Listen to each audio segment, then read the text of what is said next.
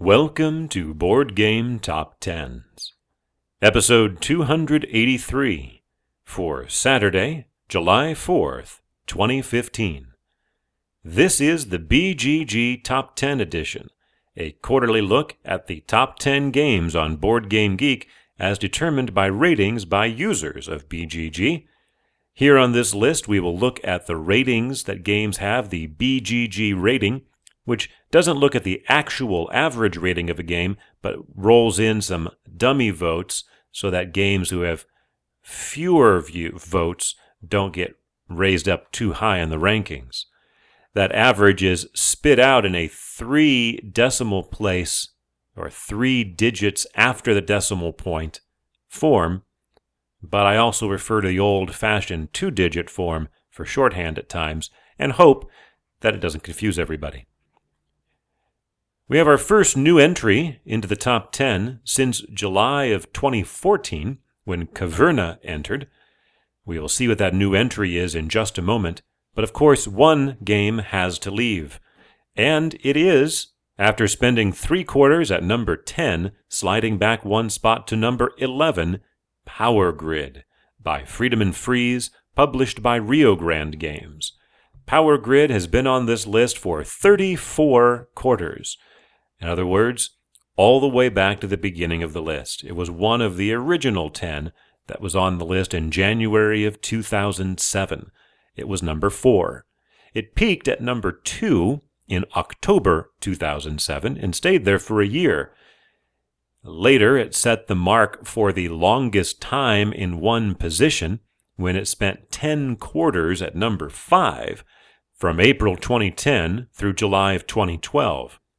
Its peak rating was 8.18 in October of 2008, actually the quarter after it fell out of number 2 and began its long, very long, very slow decline. In fact, over the first couple of years, Power Grid was one of the few games within the top 10 that actually made significant gains in its rating. If it had that peak rating today of 818, it would be number two. Now, even though it has fallen out, we do have uh, one game in particular that is sliding away, and up until this month or this quarter, it was losing ground to Power Grid. So it is possible that we could see a reemergence of Power Grid sometime in the next uh, six months or so. We'll find out. But let's take a look at our new entry. At number 10, after spending three quarters at number 11, and before that it was at number 12, so a very slow burn for this 2011 release, The Castles of Burgundy by Stefan Feld, published by Alea and Ravensburger, with a rating of 7.94, or in the precise rating, 7.937, a gain of 8 points. It's in a virtual tie with our number 9 game, there for the second quarter, Eclipse by Touko Tahkokallio, published by Asmodee. Uh, also 794 is its rating, down a point from last quarter. But looking in at the precise rating, we see it as 7.939, Castles of Burgundy was 7.937.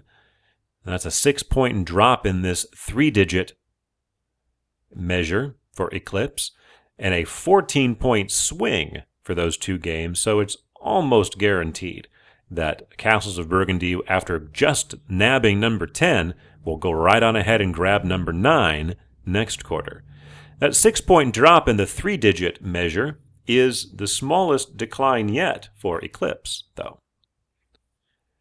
And number eight for the second quarter, Mage Knight board game by Vlaada Chvátil, published by WizKids at 796. That's another gain of a point, or in the precise, it is 7.959, an eight point gain, which is its largest gain there in the three digit precise rating since July of 2014. And after being just six points of three digit separated from Eclipse last time. Now that has ballooned to 20. At number seven for the third quarter in a row, Android Netrunner by Richard Garfield and Lukas Litzsinger, published by Fantasy Flight Games at 8.00, another two point loss.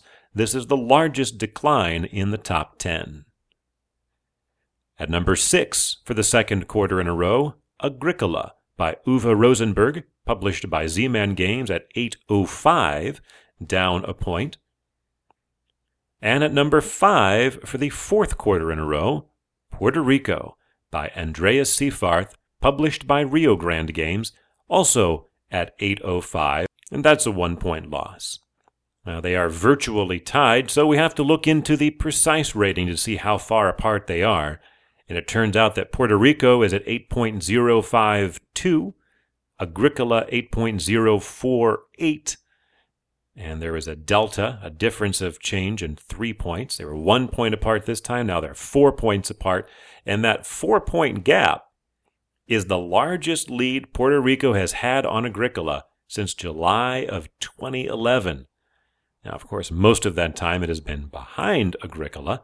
Just last quarter was the first time it had taken the lead since October of 2011. But here it is with a four point gap, and we will see if it can continue to grow. Sliding one spot to number four, Caverna, The Cave Farmers, by Uwe Rosenberg, published by Z Man Games, with a rating of 807. That is down a point. It's a sudden turnaround for a game that had been rocketing up the top 10. Last time it jumped from number 6 all the way up to number 3, and now there's been some backlash, it would appear, as it slides back a point.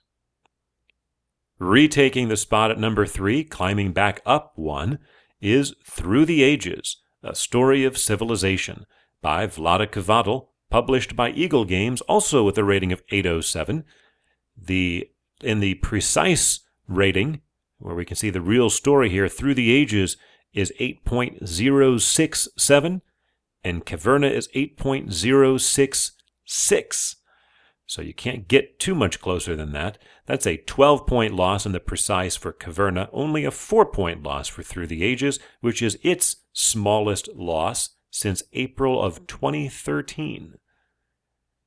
So those four games, Through the Ages, Caverna, Puerto Rico, Agricola, are all pretty close. I mean, they are all spanning a gap of 19 points of precise rating, which is less than the gap between Mage Knight and Eclipse, down at number 8 and number 9. And out there in the desert by itself is Netrunner, bridging, long bridging the gap between those two groups. Continuing its ascent at number 2 for the third quarter in a row is Terra Mystica by Jens Droegemüller and Helge Ostertag, published by Z-Man Games with a rating of 814, which is another two point gain, or in the precise, an 18 point gain to 8.135, which is its largest gain there since April of 2014, when it was only in its third time on the list.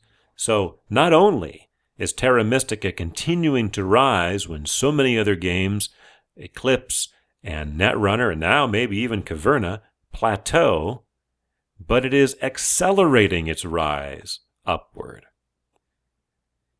Does that mean that Terra Mystica has a shot at number one? No. Uh, the average rating for Terra Mystica is currently 8.29. There's no way that it can have a lower average rating than Twilight Struggle, which has a rating of 834, and still take the top spot, unless it has way, way, way more voters. And yes, that number one game, there for the 19th quarter in a row, is Twilight Struggle by Ananda Gupta and Jason Matthews, published by GMT Games with a rating of 822. That in the precise is a loss of 1.8.221, but that 822 is where it's been for a year and a half, which is unbelievable, unbelievable stability for a number one game. Worth noting the gap between Twilight Struggle and Terra Mystica, 8 points, 822 to 814, is larger than the gap between Terra Mystica and Through the Ages, 814 to 807. And yeah, I've gone on about it before. Twilight Struggle has a really big lead for the top and will be number one for the foreseeable future. For Saturday, July 4th, 2015.